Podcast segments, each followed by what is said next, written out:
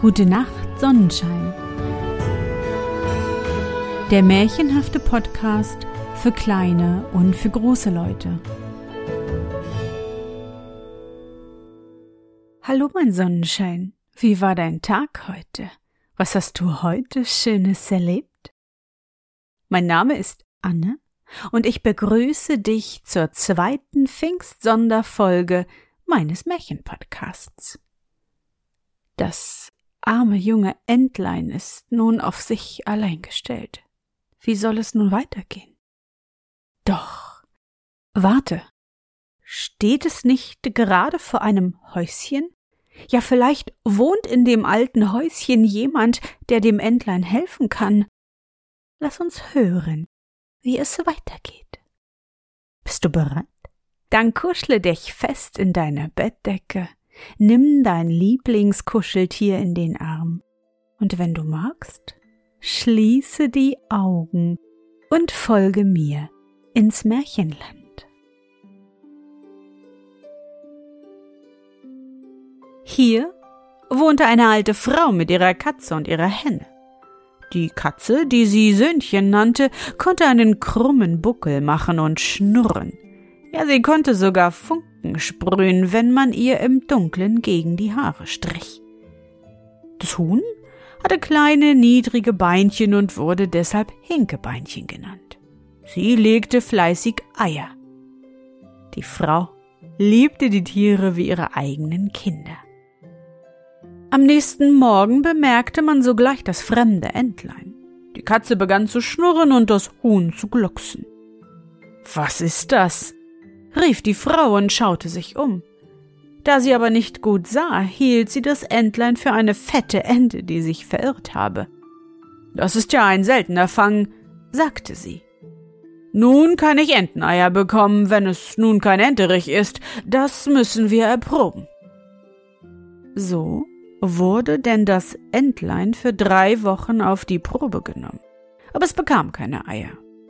Übrigens war hier die Katze, der Herr im Hause, und das Huhn, die Frau.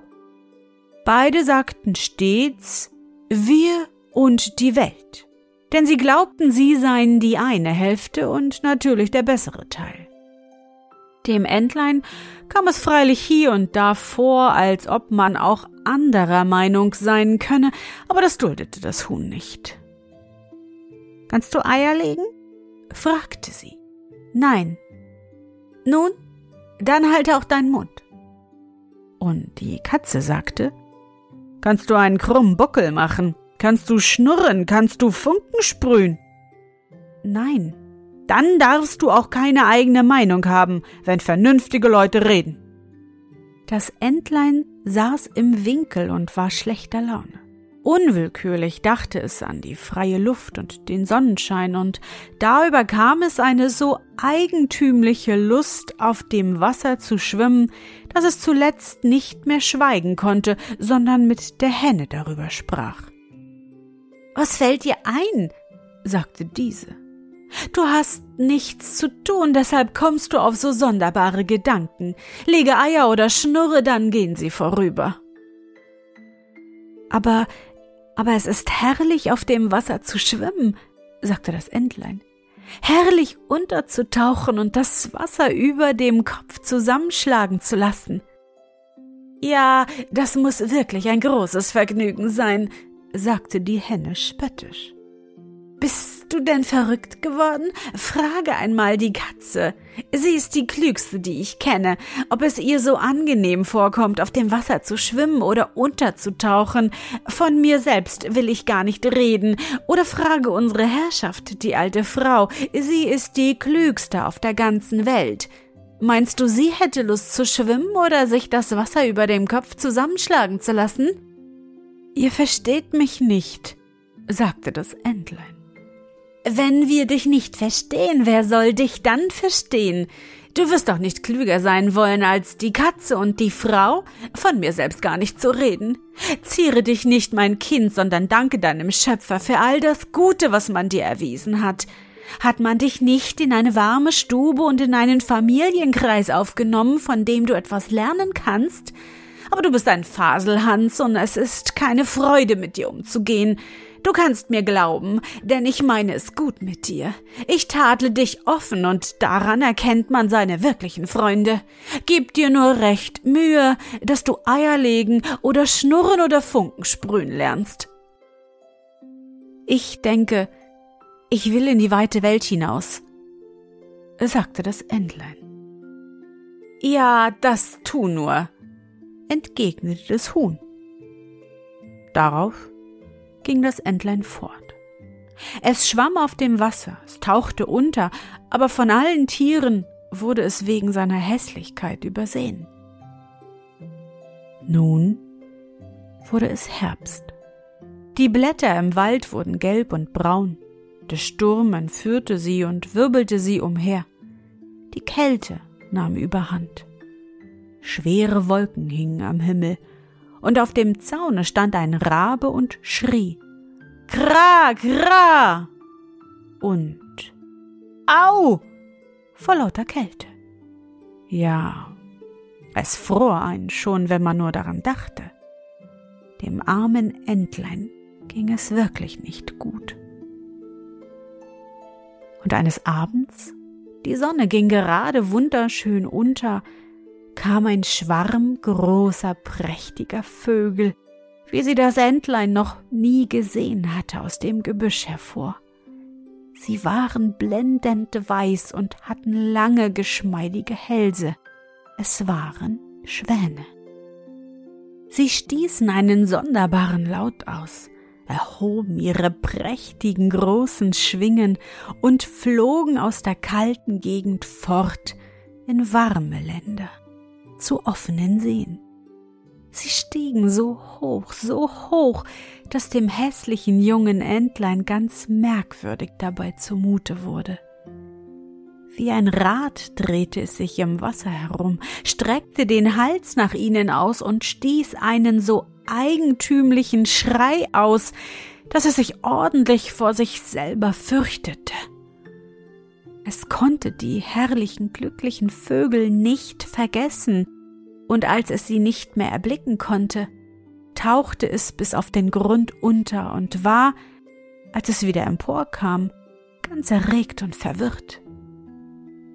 Zwar wusste es nicht, wie die Vögel hießen, noch wohin sie zogen, aber es hatte sie so innig lieb gewonnen wie nie jemanden zuvor. Gleichwohl fühlte es keinen Neid, wie hätte ihm auch einfallen können, sich eine solche Schönheit zu wünschen. Es wäre schon froh gewesen, wenn es die Enten unter sich geduldet hätten, das arme, hässliche Tier. Oh, es wurde ein bitterer, kalter Winter. Das Entlein musste unermüdlich im Teich umherschwimmen, um das Einfrieren zu verhindern aber jede Nacht wurde das Loch, in dem es schwamm, kleiner und kleiner. Es war so kalt, dass die Eisdecke knirschte und krachte. Und das Entlein musste fortwährend die Beine gebrauchen, damit das Loch sich nicht völlig schloss.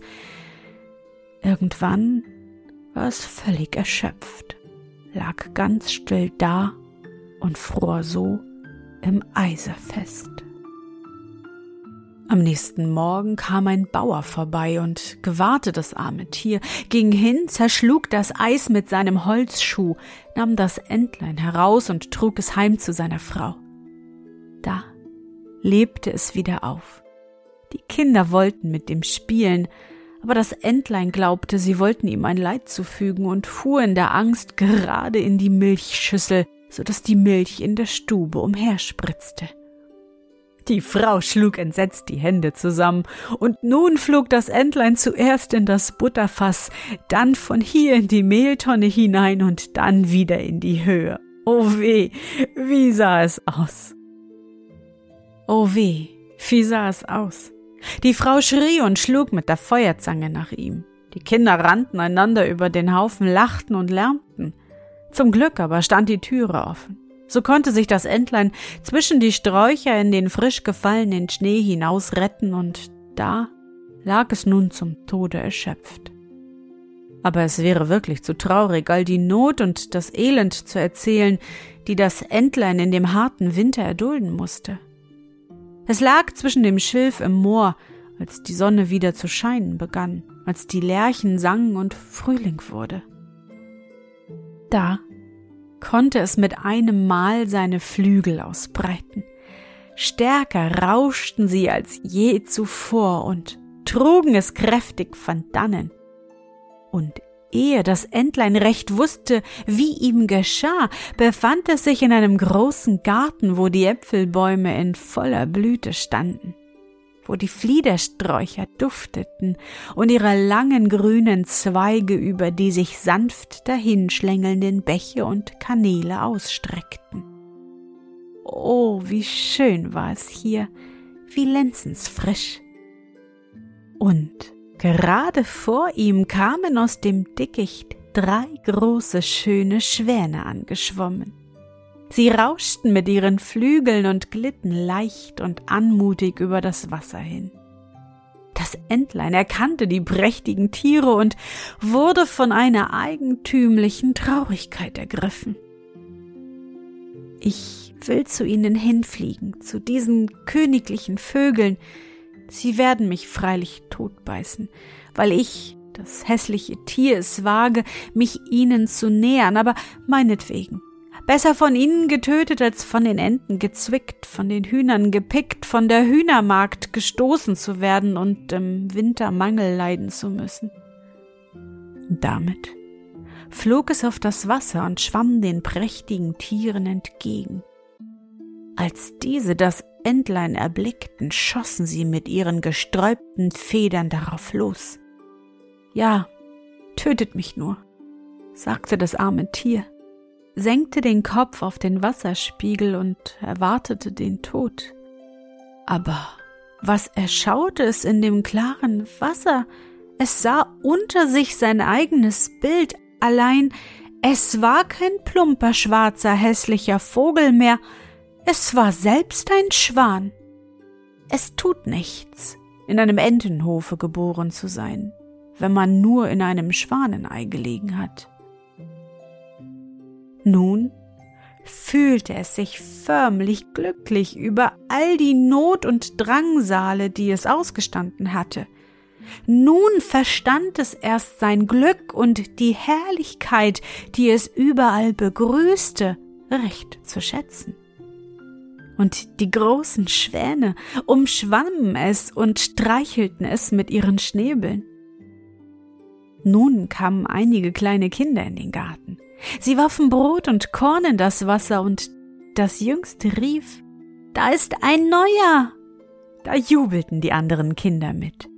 Ja, es ist ein neuer angekommen. Sie klatschten in die Hände, tanzten umher und holten Vater und Mutter herbei. Es wurde Brot und Kuchen in das Wasser geworfen, und sie sagten alle, der Neue ist der Schönste, so jung und majestätisch die alten Schwäne verneigten sich vor ihm. Da fühlte sich der junge Schwan ganz beschämt und verbarg den Kopf unter den Flügeln. Es war ihm so sonderbar zumute, er wusste selbst nicht wie. Er war allzu glücklich, aber durchaus nicht hochmütig. Denn ein gutes Herz wird nie und niemals hochmütig. Er dachte daran, wie er verfolgt und verhöhnt worden war und dass nun alle sagten, er sei der schönste von allen schönen Vögeln. Die Fliedersträucher neigten ihre Zweige zu ihm ins Wasser herunter, und die Sonne schien warm und herrlich. Da sträubte er sein Gefieder, erhob den schlanken Hals und jubelte aus vollem Herzen. So viel Glück hätte ich mir nicht träumen lassen, als ich noch das hässliche Entlein war.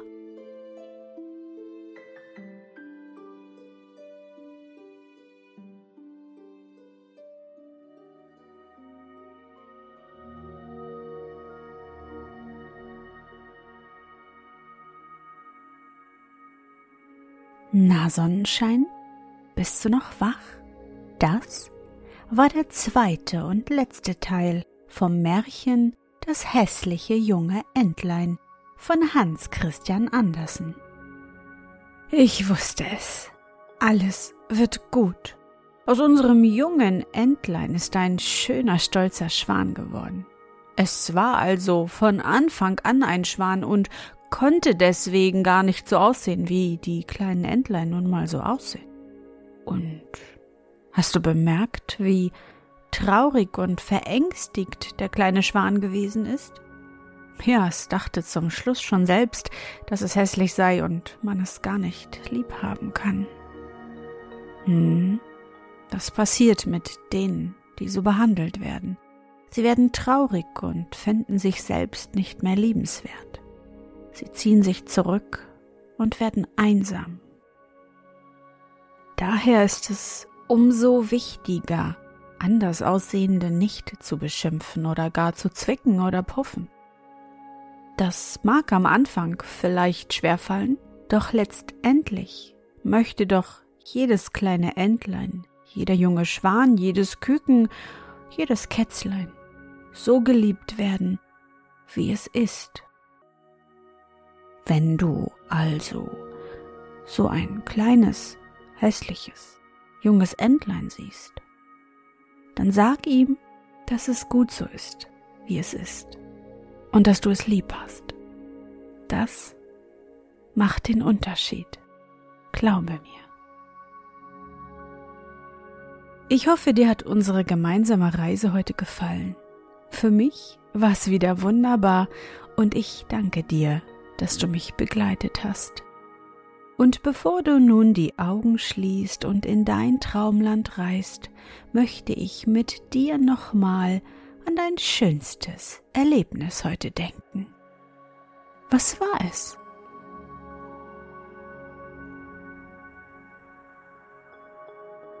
Vielleicht hast du heute mit deiner Mama oder Oma leckere Rhabarbermarmelade gekocht. Oder du bist bei diesem Regenwetter mit dem Fahrrad durch sämtliche Pfützen gesaust. Versuche dich an dein schönstes Erlebnis heute zu erinnern.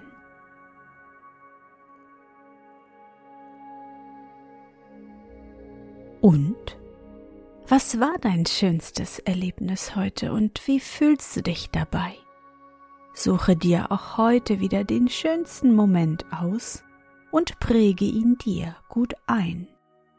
Und wenn du magst, kannst du ihn auch malen oder aufschreiben. Und nun gute Nacht, Sonnenschein. Schlaf gut und träum was Schönes. Wir hören uns bald wieder.